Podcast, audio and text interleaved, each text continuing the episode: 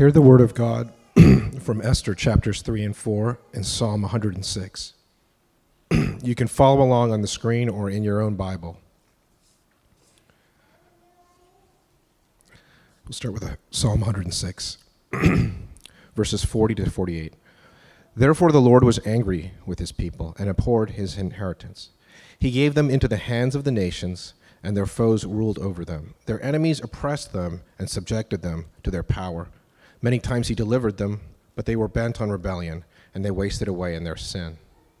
Yet he took note of their distress when he heard their cry. For their sake he remembered his covenant, and out of his great love he relented. He caused all who held them captive to show them mercy. Save us, Lord our God, and gather us from the nations, that we may give thanks to your holy name and glory in your praise. Praise be to the Lord, the God of Israel, from everlasting to everlasting. Let all the people say, Amen. Praise the Lord. Esther chapter 3, and we're starting in verse 7.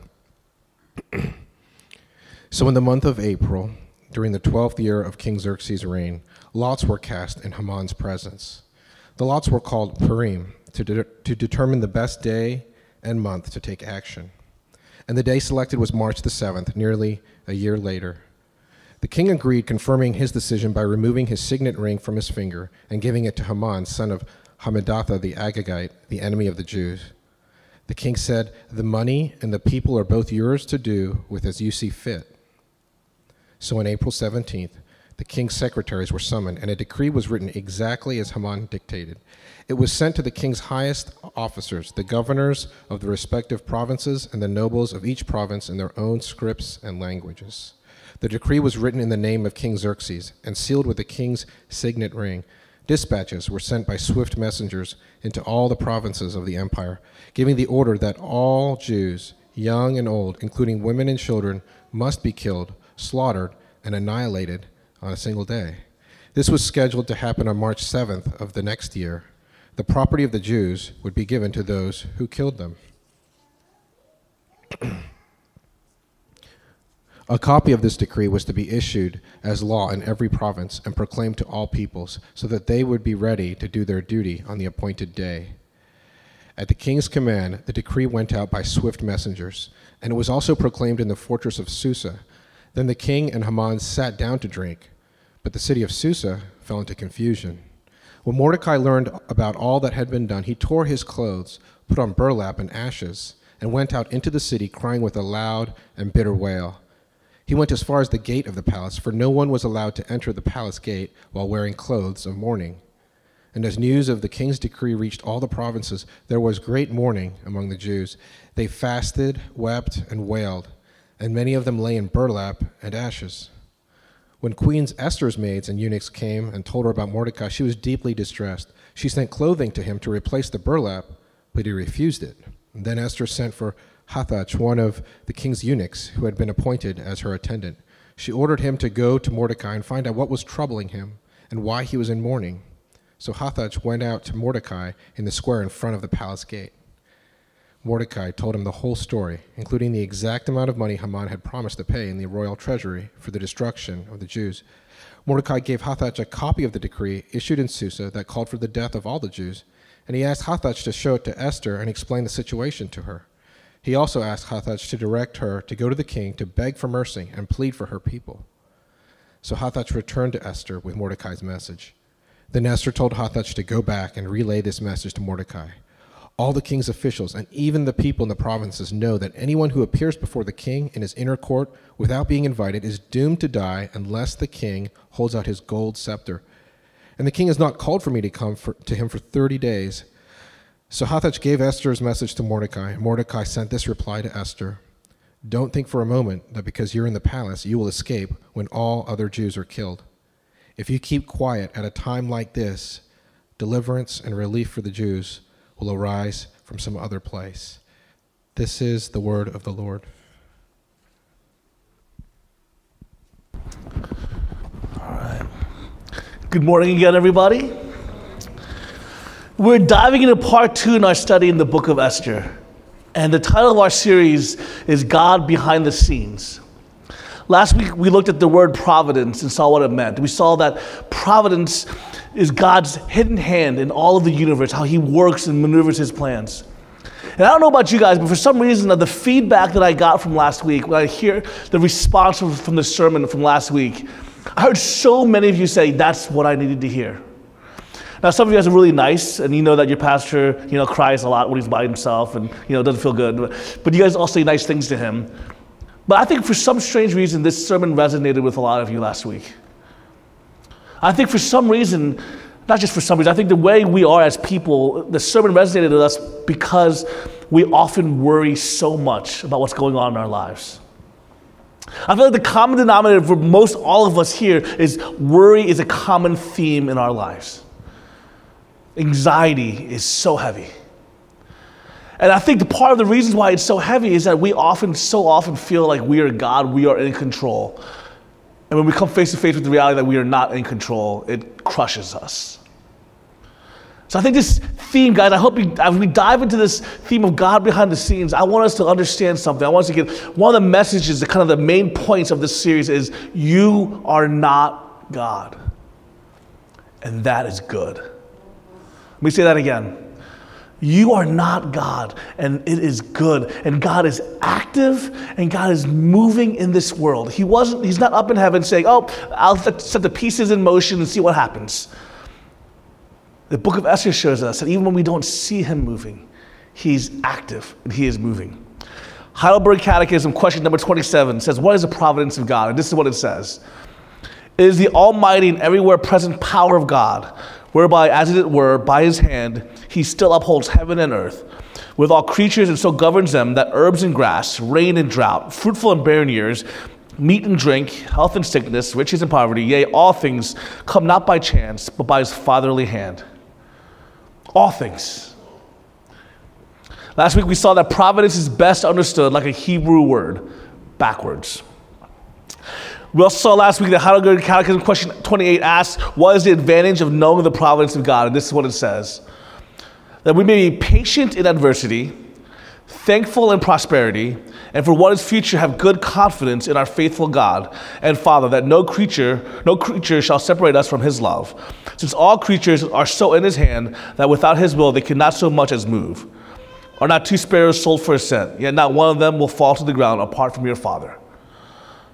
I hope, you, I hope and pray that this understanding and look at providence has been helpful to you. Today, we're going to do something a little different. So, I want you to stay with me as we dive into this idea of providence and God's hidden hand in the universe and the world around us. In the book of Esther, chapter 4, we have this awesome conversation recorded here that you just heard read to you between Mordecai and Esther. Even though they're not actually talking to each other, they're talking through a eunuch. And this conversation is happening, and we just learned that Mordecai just learned that Haman had done, um, basically, he was out there and weep. He's weeping, he's mourning because this incredible order from Haman and the king passed through that mass genocide is about to happen. The whole Jewish people, children, young, old, women, children, men, all of them would all going to be killed, murdered, and all their possessions will be taken in. And Mordecai hears this and he's in mourning, he's weeping, he's praying, he's put on sackcloth and he's going before God, he's walking around the city and he's weeping. And Esther hears about this. It's like, Esther's like, what's going on? Mordecai says, hey, do you not know? This decree has happened. Mass genocide is coming. So uh, you need to do something about it, Esther. And Esther says, Mordecai, you, you know, if I do something, if I go to the king, it's pretty much death. I can't go to the king. He hasn't called on me in 30 days. If I go without being called on, it means death for me. And I love this. This is what, in chapter, in verse 14, Mordecai says something absolutely amazing. He says this in the ESV. He says, For if you remain silent at this time, relief and deliverance for the Jews will arise from another place. Relief and deliverance from the Jews will arise from another place. Basically, Mordecai is saying that even if you don't do anything, Esther, God will save his people. Huh? I mean, how can he say that? The most powerful nation in the known world at the time just passed the edict for mass genocide, and they had the power to do it. They conquered Jerusalem, they exiled its people, they had armies on armies, they had people on people. They seemed like there was actually only one chance. There's only one chance that this could happen is that Esther, wow, happens to be the queen, and she happens to be a Jew. So it seems like there's only one chance for God to do anything, it's through Esther. But Mordecai doesn't say that. He says something totally different. He says, even if you don't do anything, Esther, God will raise someone else. Here's Mordecai, and he's weeping, he's praying for his people, but he says they had the audacity to literally say to the one person that seems like the one person that has a chance to do something, even if you don't do anything, Esther, it's okay. Because God will do something. How in the world does he get that sort of confidence? How in the world can he look at overwhelming odds and still say God will find a way? How does Mordecai approach his life in such a manner? Ultimately, how can we? Mordecai believed in the promises given in the covenant to his fathers, fathers, fathers, and fathers' fathers before him. He heard and believed that when God told Abraham that his descendants will be as numerous as the stars and one day be a blessing to the nations, and that God will be their God and they will be his people. Mordecai remembered the stories of the people being rescued from slavery, taken through the wilderness, and brought to the promised land. He heard about King David and the Messiah that was to come. Mordecai believed that there was a sovereign God who was in control and who will rescue his people. So, because of this belief, he had such hope and confidence that odds didn't threaten him, circumstance couldn't sway him. He believed. My people, where does your confidence for the future come from? Where's your confidence for the now come from? Is because you have a good job. And you say, well, at least I have a good job. It's because you're smart and you work really hard. It's because you have money in your bank account. It's because you're well liked. Where does your confidence for the now and the future come from? Because can I tell you something? Mordecai's came from the past remembering and the promises of a good God. And we, even now, have more than Mordecai has ever had. Guys, Mordecai's confidence came from the fact that in the Bible, over and over and over again, he saw God's people being rescued out of incredible circumstances. When the most powerful nation, Egypt, had them as slaves, they were rescued again. And when they were wandering tribe through the wilderness, when other tribes and kingdoms were in place, they were able to be rescued again and again and then given a promised land. And even when they were cast out and exiled, he still believed that God will rescue. Guys, do you have the confidence that Mordecai has?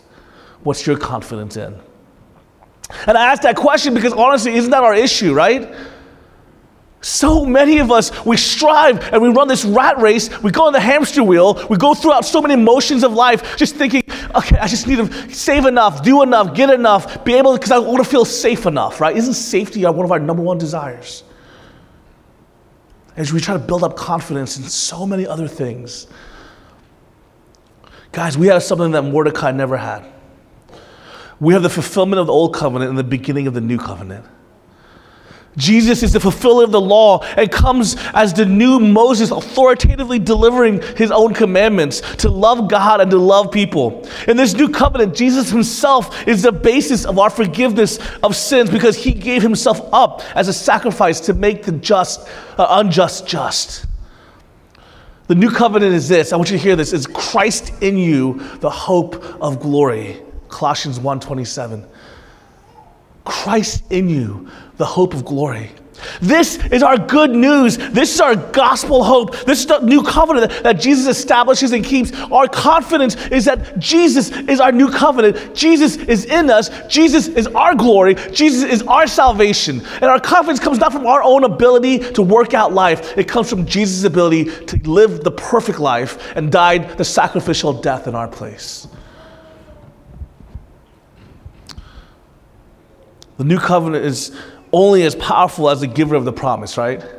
A promise is only as powerful as the one who gives the promise. If I tell, tell Nathan, if we're walking down the street together, and I say, Nathan, trust me, it's okay. It looks like a dangerous street, but I'll protect you. That promise is only as good as my ability to protect Nathan, right?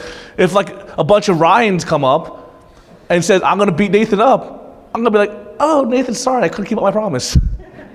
I'm just not able to beat up a bunch of Ryans. I know I say a bunch of Ryans. I can take one. No, just kidding. I can't take one. It's bad. But but that's what the promise is. The promise is only as, as powerful as the one who made the promise, right? If someone more powerful than me comes and says, No, I'm going to harm Nathan, I can't do anything about it. Well, our promise is given by the all powerful, creator, triune God. His will will be done, His purposes will be accomplished. This is what I want us to get today. Guys, if I can convey anything to you, your confidence is this that the powerful creator, triune God, has made a promise to you and he will keep it. We talk about, we celebrate Pentecost today, and one of the things we, is, is, is this idea of what God has given us through the ascension of Jesus Christ. I don't want you to say, well, isn't Pentecost when we celebrate the Holy Spirit? Yes, but the Holy Spirit is here because Jesus ascended. Right? He says, yeah, I have to leave so that the counselor can come, right? And we have this incredible theology that's built because the ascension has happened. Because the ascension has happened, we have so much, so much for us. And this is our confidence, what our confidence could be. And our confidence is in the new covenant. Our confidence is in our Savior that's ascended. I got some of the following stuff from Russell Moore and Wayne Grudem, it's so good. I want you to hear this. Number one, the ascension means that as Christians, we're always connected to God. We're connected to Jesus by faith as, as a head is with the body. So we're connected to Jesus by faith as with the head is with the body. Well, our head is seated now at the right hand of God the Father, always in God's presence. This is true of us also. We often think that our nearness to God is based on our strength of our faith or our ability to see what God is doing. That assumes that I was coming to God without a mediator. Our nearness to God is in Christ, our mediator and Jesus hasn't moved. Can I say that again to you guys? We often feel like our nearness to God is based on do I really believe today? Am I close to God? Or do I really see the way He's working and moving? And we think it's our, our own ability to do it. Can I tell you something? Your ability, your nearness to God is not based on your ability, it's based on by faith you're connected to Jesus, and Jesus is always with God. So, what does that equate to for you then? That you're always near. Do you hear that? that you're always near and you have a mediator who's always ever pleading before you. That's confidence. That nothing can separate you from the love of God. That nothing can take you away from His presence. Nothing is powerful enough because He is all powerful God who's promised you this through His ascension. Two, the ascension gives us assurance that the end is secure. We know the result of our lives. There is a final home for us with many rooms prepared. Jesus said he will go and prepare a place for us so that where he is, we can also be. Do you get this? He literally said this. He said to us, Hey guys, relax. I go ahead if you can prepare. I have a nice little pillow, I'll puff it up for you, nice comforter, which I don't like. I like just a sheet, but that's what he's got for me. I'm just saying, just wanted you to know that in case you guys were ever preparing a bed for me. I'm just saying. He's got a room prepared for you. Our final result is victory. There's a place prepared for you. It's a big, big house with lots and lots of rooms. I mean, this is where we get to go. I, uh, don't miss this. Don't miss this. Do not forget, do not, do not negate the, the, the resurrection. Do not negate heaven. Do not negate our future destination. Don't forget about it. Don't choose not to think about it. We, as a Christian, have a win win. Do you hear this? We're in a win win situation as a Christian because if we die, we win. And if we live, we live for Christ, so we win. That's pretty awesome. I like win win situations. That if I die, I get to go home to the room that my Jesus has prepared for me. And if I live, it's only because Jesus has work for me to be finishing here. It's a win. That's how you have confidence for tomorrow and confidence for today. You know the end. There's a room prepared for you. We live in a win win. Do you believe that? Do you choose to believe that? Three, because of the ascension, we are able to share now in Christ's authority over the universe. Ephesians 2 6 says this, and raised us up with him and seated us with him in the heavenly places in Christ Jesus. The fact that God has made us sit with Christ means that we share in some measure in the authority that Christ has. This authority to contend against the spiritual hosts of wickedness in the heavenly place, Ephesians 6 12 authority to help remake what was wrong in the world. He's given us authority. He's called us, get this, I want you to hear this. He's called us co heirs alongside Christ. And typically, when we think of heirs, we think of what do we inherit? We think of this idea, oh, cool, do I get like a car or a house or money? We think of that. But guys, back, back in the day, when you inherited what a king had, you weren't just inheriting the goods, you were inheriting the title. You were inheriting the responsibility. You were inheriting the mission. Hear this. As we are co heirs, yes, we get all the gifts that Christ's work has done. We get to be called sons of God and daughters of God. We get to have everlasting life, but we also get, get this the mission of Christ to make all things new. As co heirs, we also get his authority to move in this world and to create and to shape and to redeem. How incredible is that? And it gives us confidence today that he's seated his authority. We also have authority alongside Christ's authority. For lastly, the ascension tells us what's really going on around us. At the ascension, Jesus moved from visible realm to the invisible realm. He did not become inactive. Right now, God is moving history along so that all things are ultimately placed under the feet of Jesus as creation's rightful ruler. Jesus is enthroned. This is comforting to us. This needs to free us from our fears. We're not at the whim of whatever political happening, whatever economic happening, whatever move is happening at the world around us. There's chaos in the world, but it has no power over us. God has raised Jesus, seated him at his right hand in the heavenly places, far above every rule, authority, power, economic situation, political situation, terror situation in the world. It has no fear over us because Jesus is ascended and he sits enthroned. Do you hear that? Do you see that we have so much more to be confident in than Mordecai? We need to look at the future and say, God will find a way when there seems to be no way. God's purposes will be accomplished. We need to have patience in adversity, gratefulness in prosperity, and confidence in the future. That's our identity. That's what we should be living and walking and breathing in every day. But we often don't, do we? Right? We forget way too quickly.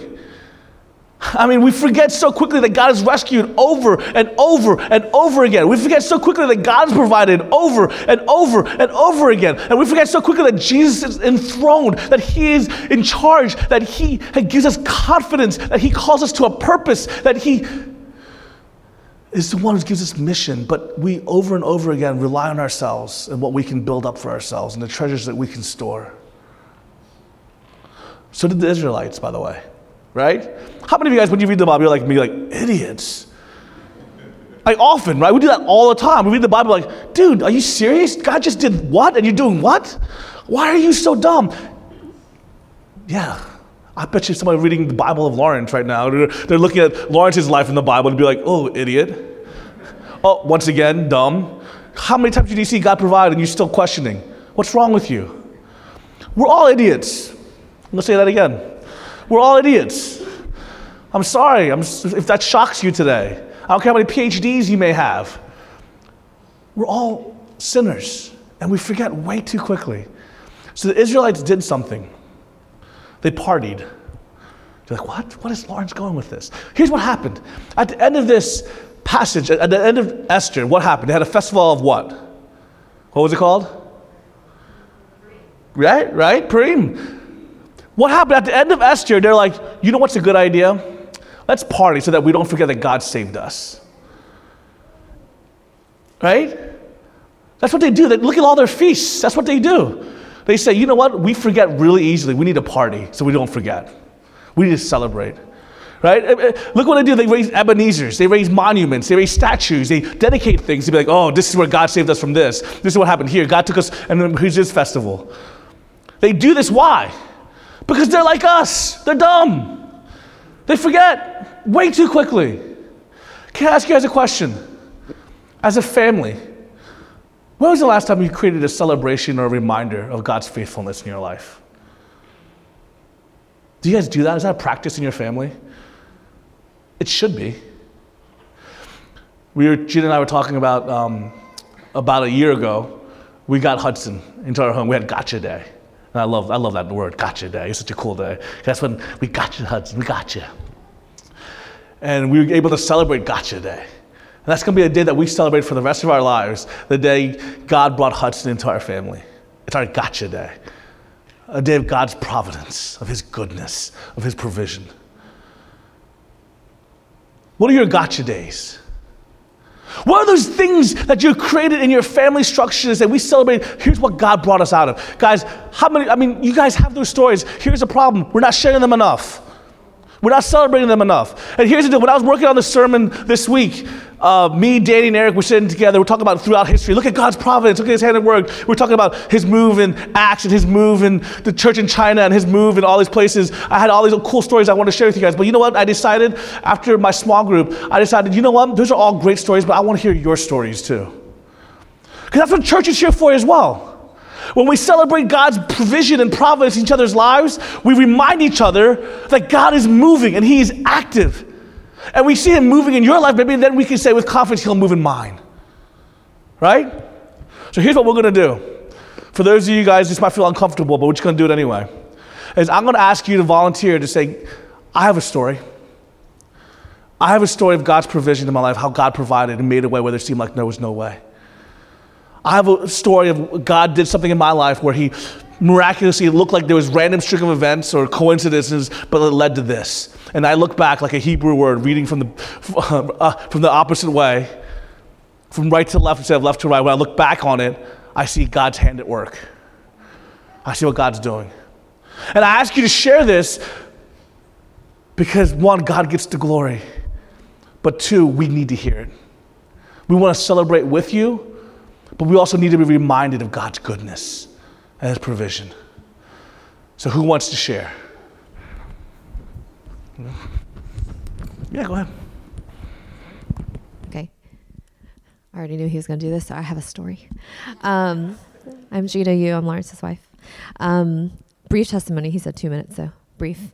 Um, six years ago, I was pregnant with Josiah, our oldest son, and I heard a voice or a thought in my head, you're going to have a special needs child. And I was like, the first time I heard it, I was like, no, I'm busy. I cannot do that. I am working. Lawrence is working. Um, we're about to plan a church. We're about to start a practice, which you have called us to do. So, no, we're busy. Um, we kept hearing that. I, I shared it with Lawrence, but I kept hearing it again and again. The second time, I was like, okay, well, I do love kids, and I'm very good with kids with special needs, but again, we're busy. Um, fast forward three years, Josiah's three years old, and we're sitting at the pediatric psychiatry office, and the psychiatrist is like, Yes, he's on the autism spectrum. And so at this point, we've already planted a church. I've already started my practice, and we are busy. We're truly busy. And um, the Lord did not call me at that time to stay home. I was like, Fine, I'll quit my job. I could stay home.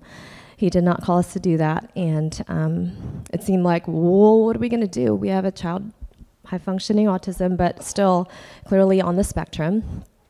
And looking back, the Lord has provided somebody to take care of Josiah, overqualified um, women who love the Lord, who love Josiah like their own son, and over and over again um, provided so that we, we could continue to work as He's called us to do at this time. Um, and these women who have, have gifts and masters and um, over again overqualified women who have loved him and uh, provided a way to help him develop over these years. Um, fast forward to last summer. Last summer, Josiah's four, about to turn five. This is his last year before he starts kindergarten. And our thoughts at this time, Lawrence and I are thinking, we can't start kindergarten. He is not ready for kindergarten. He cannot speak like full dialogue. He still speaks two to three word sentences. I'm yet to have a conversation with my son. That's a true dialogue. He can't start kindergarten. Um, but the Lord's like, you need to ask me and you need to pray. So that's why I take him to pray with Miss Ruby. But other people, um, Waypoint Warrior, Prayer Warriors, I've been praying for Josiah this past year. Um, so fast forward a couple months ago, we have three choices for Josiah's kindergarten. Um, one, to hold him back, um, and because we feel it still, though there's been progression, maybe he's not 100% ready just to be like a typical child in kindergarten. Number two, um, number two, which is our actually plan A, plan A, the school that would allow us to almost like transition Josiah the best with a one-on-one, but we are on the waiting list. And then um, number three, just throw him into gen ed public school and say survive if you can. Um, so those were our three options a couple months ago. Um, on fr- fast forward Friday, Friday Lawrence and I are driving to Creekside to hear about our, his placement, and all of his preschool teachers are like, no, he's he needs special ed. He needs self-contained. He cannot be in general ed. And Lawrence and I think, no, he shouldn't be in special ed, self contained. He is high functioning, he is didactically able to do these things. Um, but we were just almost like driving to our, okay, fine, they're going to tell us he needs special ed. And as we get to the driveway of Creekside, the, um, the plan A head administrator calls us and say, hey, you're not on the waiting list anymore. You are into our school. It's the Lord's timing. Lawrence and I are bawling at this point um, because throughout this whole process with Josiah, I know the Lord. I believe in his will. We believe in his providence, but sometimes I'm like, well, I guess you don't have to do that. You can make me suffer some more. You know, like I question his will um, as if he doesn't know Josiah the best and know what's provided for him the best. Um, but we actually um, went into the continued on and went into the Creekside meeting, and they actually recommend, recommended general ed as well. Um, no one-on-one or anything. This is what we were asking for. They didn't give us that, but um, but now we have like two wonderful options for him. Um, probably gonna take the first one, um, but um, yeah. but just kind of fast forwarding through Josiah's life and on the spectrum and two working parents and to parents who want to minister and continue to do that. Um, we just praise God and know that He will glorify Himself through Josiah's life continually.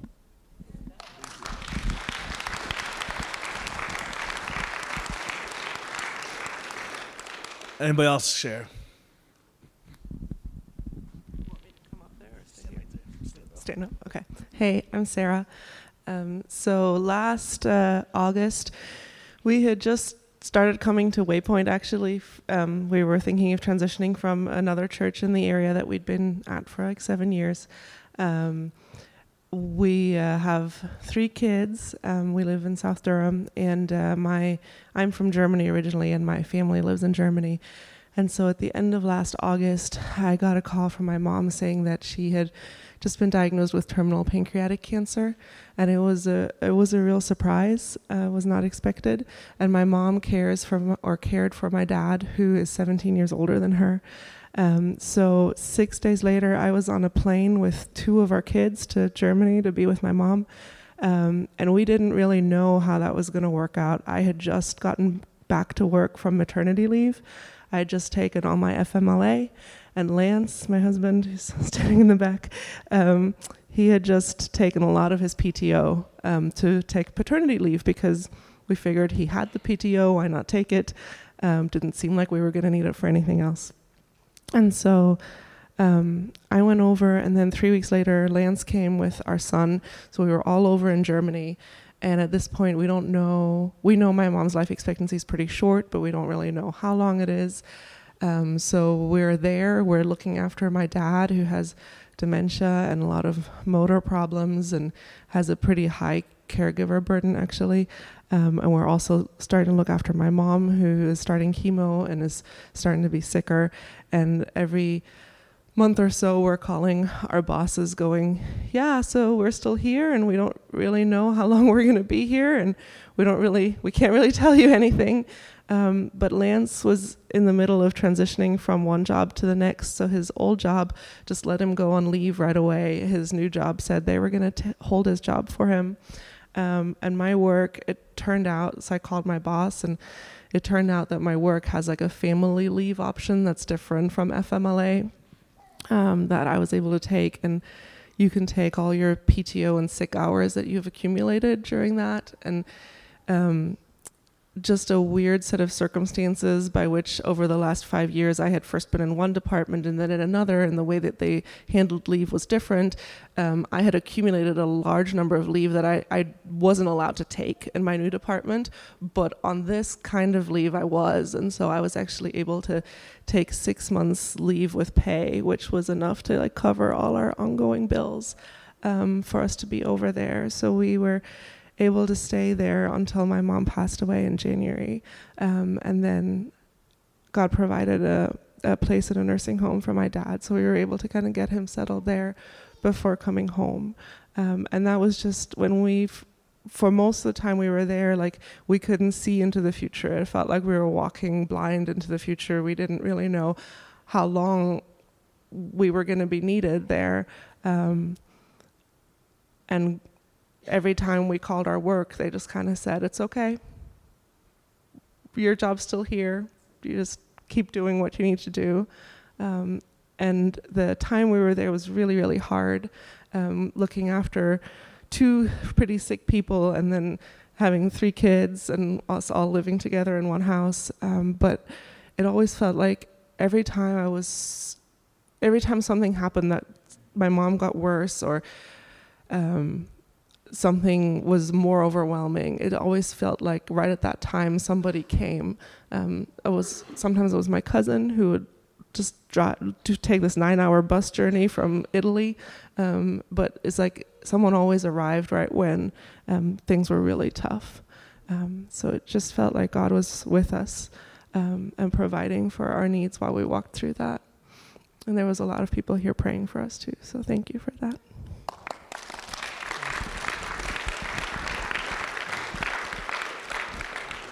Next.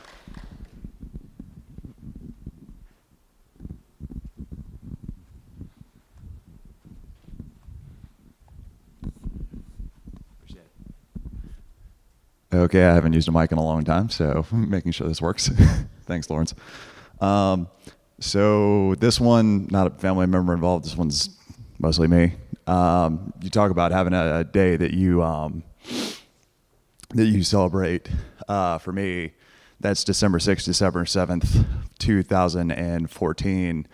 Um, this is a weird thing to celebrate, but uh, I found myself waking up in one of Wake County's wonderful uh, medical or uh, mental hospitalization units, uh, Holly Hill, for those of you that have been there. And uh, it was uh, it was a rough time where I was put in there because I was considered a danger to myself at the time, and uh, obviously could not be trusted. Had to have the police take me there. It was the darkest period in my life I've ever been in. Um, and if not for the Lord, I would not have made it through that time, and I would not be talking to any of you today. And uh, you know, while while I was there, you know, I was talking to counselors, having to, you know, kind of figure out what was going on with my life. And, and the net positive was I found out all the signs that had been in front of me that, you know, sometimes you're an idiot and you don't notice it. Diagnosed with bipolar disorder, and my life got tremendously better. But the the best person that I met there was actually the guy that I was rooming with for a few days, and he literally stayed asleep for the first two and a half days I was there. I never saw him move from his bed, and it wasn't until the like the last night before I left that uh, that he woke up, and we were sitting around watching TV, and he sits down and uh, and he starts talking to me, and he says, "You know, man, I've been in jail about six different times."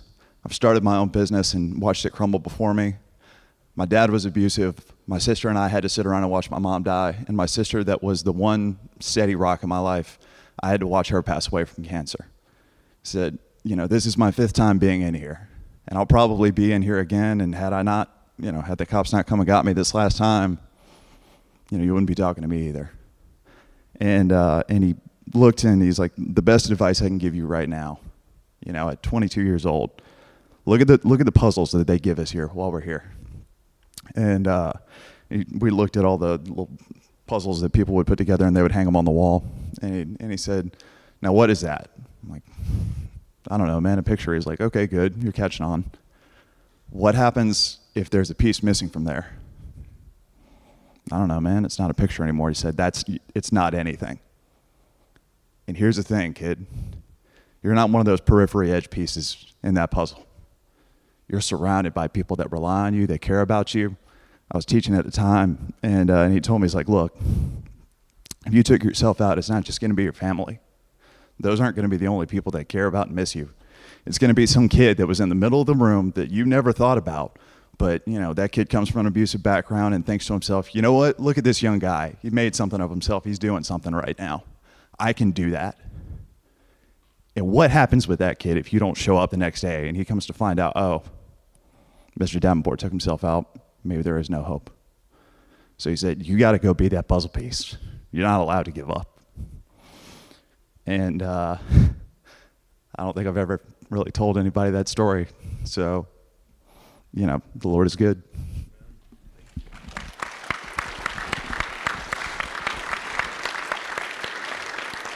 See the Lord's hand even at work through maybe that guy was there so that you can be the one that he talks to and ministers to see the hand at work there. Anybody else?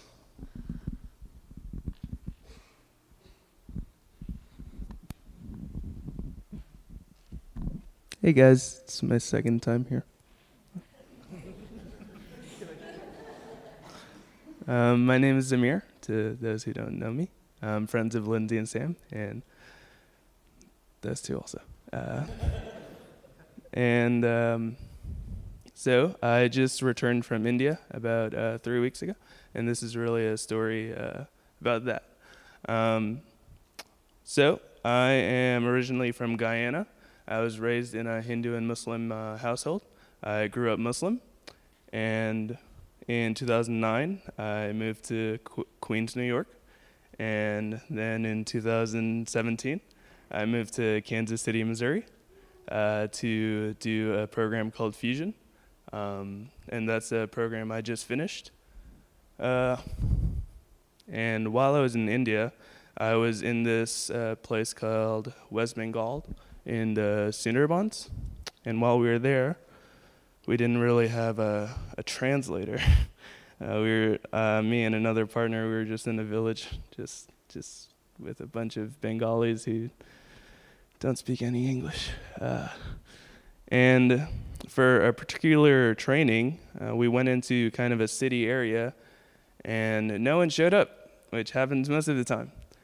So uh, one of the translator that one of my partner had before, he comes from a Muslim background also, and uh, we went to visit him, and he was only an hour away from the training that had failed. And my partner just said, "Hey, man, like this guy, uh, he's the only, he's the only uh, convert in his entire village."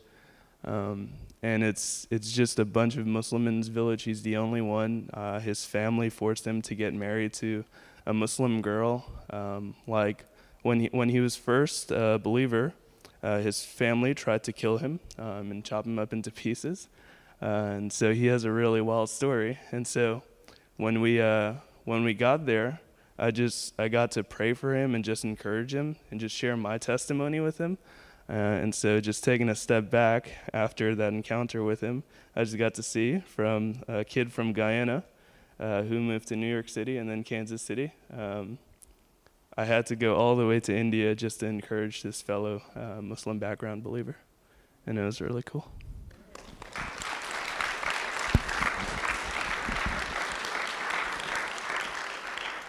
Very cool. Anybody else?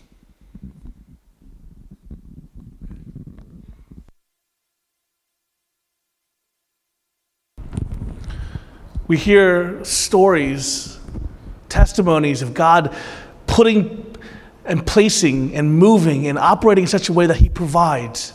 We've heard it again, and I, for one, lived the first story. Yet, why do I still worry so much about my son? Why do I still worry about how he's going to be, how, what's going to happen, what his future is going to hold? My God loves Josiah more than I do. And these are times like this when we share these stories where we can remind ourselves God is in control. Will you relax? Will you trust? Will you have the faith that Mordecai had when he said, Listen, even if you don't save him, somebody will. We have the faith that Mordecai literally says, I don't know how, I don't know where, but you know what? God can just make it happen because he's God, he's good, and his will will be done. Guys, can I tell you, that doesn't mean that everything that you want happen will happen. It doesn't mean that all of a sudden Josiah tomorrow is going to wake up and he's going to have the best conversation, he's going to ace kindergarten, and he's going to be like, this is what? This is nothing. That doesn't mean that's not what I'm saying. It doesn't mean that you're not going to have anything hard happen. It does mean that you have a win win.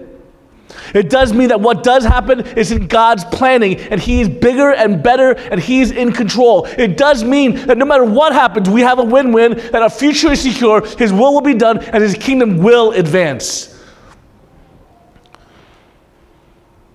we can look at the future and say, I have confidence. We can look at the now, and today, and say, I have confidence. My people, we can fight against anxiety that so overwhelms so many of us. We can fight against anxiety that threatens to overwhelm us. We can fight against fear that often paralyzes us. It says, we as Christians, with an ascended Jesus, we have a win win. Do we choose to believe? Guys, can we help remind each other?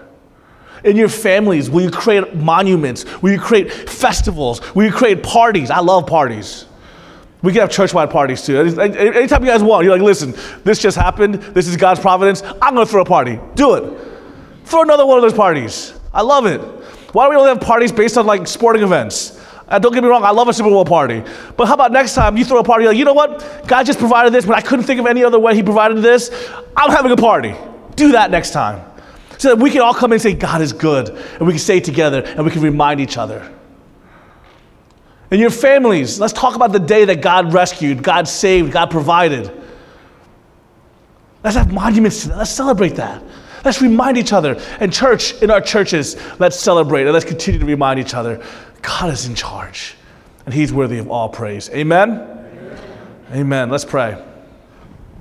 Heavenly Father, we thank you for being sovereign, for being good, and for giving us the win win in Jesus Christ. God, may we remember. May we be, not be too soon to forget. You are working, you are moving, you are always active. Thank you for the work. In Jesus' name, amen.